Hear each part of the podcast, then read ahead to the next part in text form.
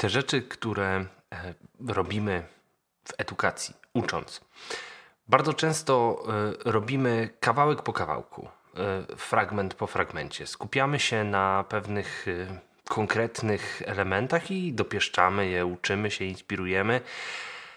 A nasi uczniowie, zamiast patrzeć na elementy, patrzą na całość.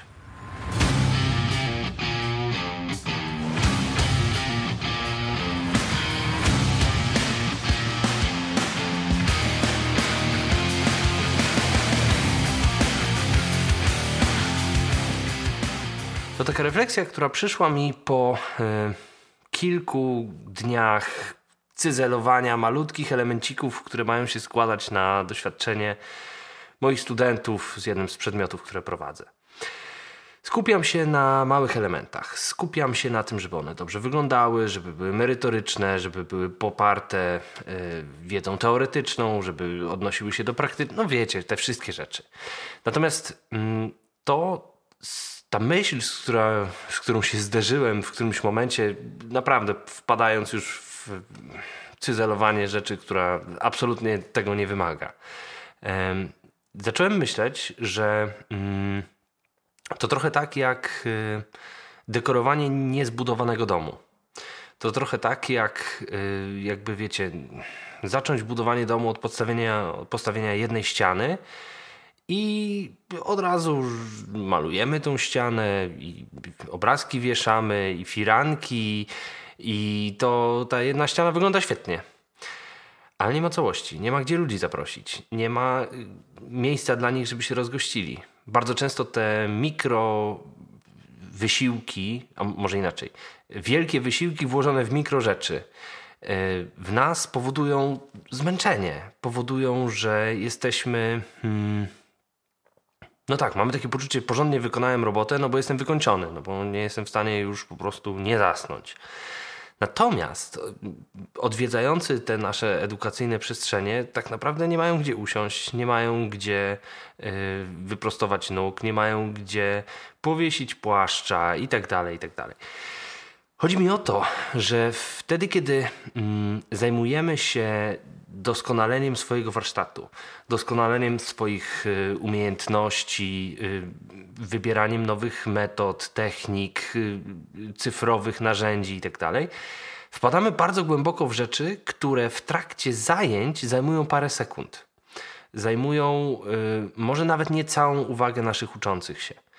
Wydaje mi się, że koncentrujemy się na tym, czego trzeba ich nauczyć yy, i koncentrujemy się właśnie na tym, że to my będziemy ich uczyć. Yy, koncentrujemy się na tym, że trzeba im coś przekazać i trzeba, przekazując to, być atrakcyjnymi, ciekawymi i sprawiać takie wrażenie, że jesteśmy świetnie przygotowani do tych zajęć. Nawet jak jesteśmy obiektywnie świetnie przygotowani do tych zajęć, to trzeba pokazać, że tak jest.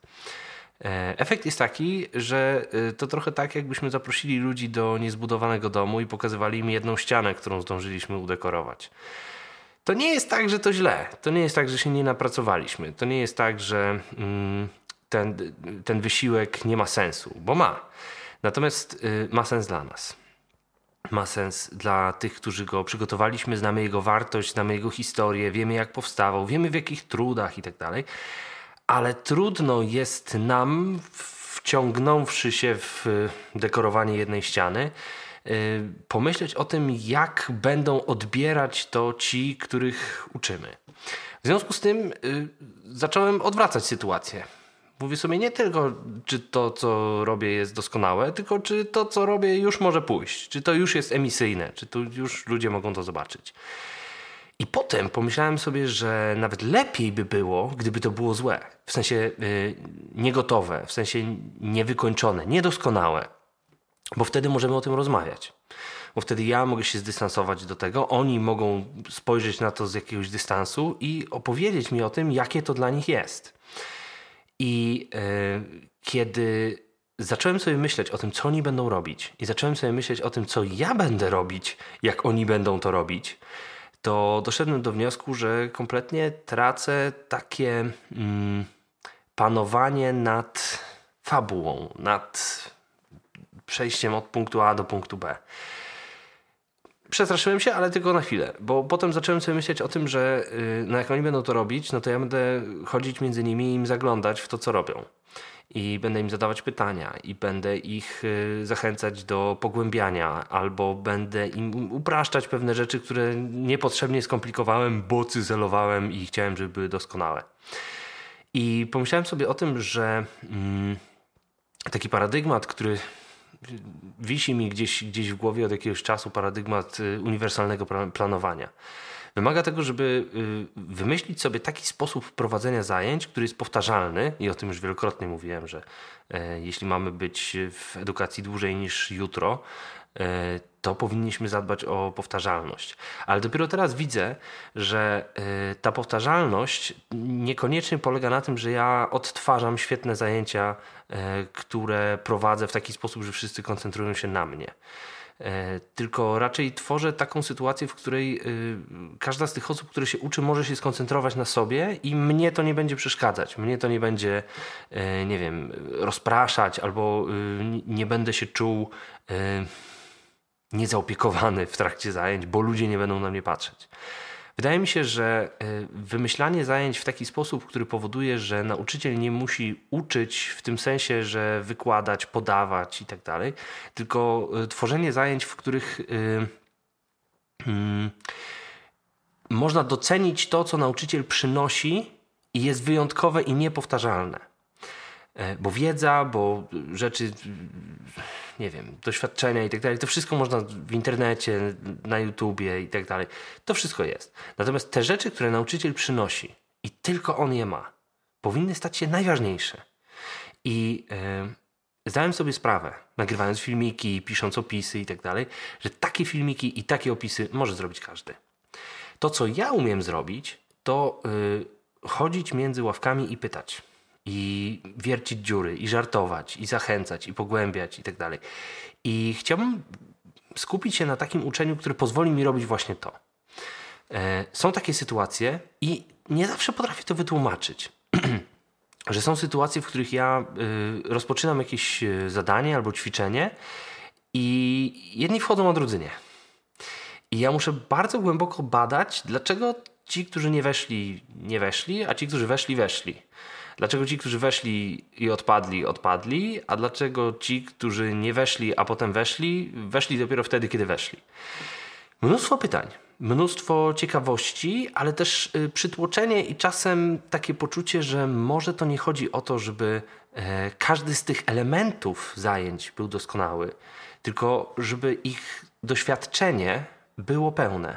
To znaczy, żeby mogli i słuchać, i mówić. I robić, i obserwować robienie. I wydaje mi się, że mm, trudno jest osobom skoncentrowanym na malutkich elementach zobaczyć całość tego, co budują. Zobaczyć, gdzie nam czegoś brakuje. I co niesamowicie mnie ostatnio yy, zastanowiło, a nawet zmartwiło, to to, że mm, wtedy, kiedy wchodzimy w do uczenia i zaczynamy koncentrować się na przykład na świetnym sposobie, żeby komuś coś wytłumaczyć. I mamy jeden taki sposób, drugi, i potem tłumaczymy drugą rzecz, trzecią, czwartą i jesteśmy coraz lepsi w tłumaczeniu rzeczy. To wydaje nam się, że jesteśmy coraz lepsi, kropka. Ale to nieprawda, my jesteśmy coraz lepsi w jednej rzeczy. I wydaje mi się, że wtedy, kiedy ktoś przychodzi z zewnątrz i mówi, że jest na przykład coś, co może rozwinąć umiejętności dyskusyjne, albo umiejętność zapamiętywania, albo umiejętność łączenia ze sobą faktów, to my traktujemy to jako dodatkową rzecz, jako coś jeszcze, co mamy zrobić. Podczas kiedy to nie chodzi o to, żeby nauczyciel robił coraz więcej, bo gdybyśmy każdy z tych elementów, który ktoś nam zasugerował, potraktowali jako coś osobnego i nowego, to właściwie robilibyśmy nieskończoną ilość rzeczy w skończonej ilości czasu. To jest niemożliwe. Więc to, co jest kluczowe, to to, żeby patrzeć na to, co robimy z wielu aspektów. Co ta jedna rzecz, którą robię, robi w różnych obszarach. I myślenie w ten sposób pozwala nam nabrać dystansu. Co ja robię tym, co robię? Co oni robią dla siebie, robiąc to, co im zaproponowałem?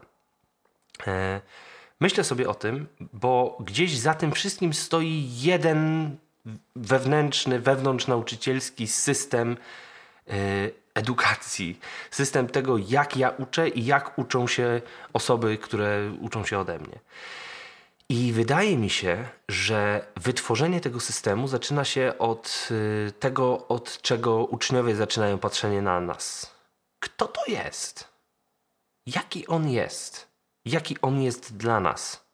Jaki on jest dla mnie, jednej pojedynczej osoby uczącej się? A dopiero potem są pytania o, o to, co on uczy, jak on uczy, jak, jak myśli o tym uczeniu i tak dalej, i tak dalej.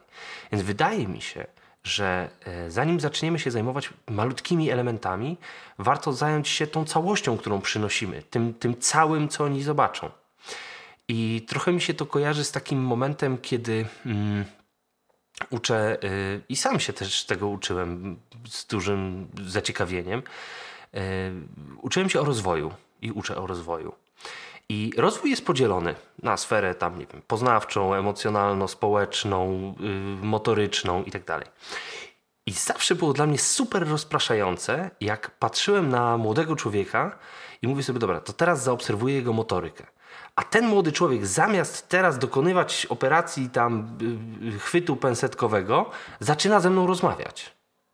I to jest inna sfera w ogóle rozwoju. Komunikacja, umiejętności emocjonalno-społeczne i tak dalej. To nie na to chciałem patrzeć. Chciałem patrzeć na ruchy i, i, i, i chwyt pęsnetkowy.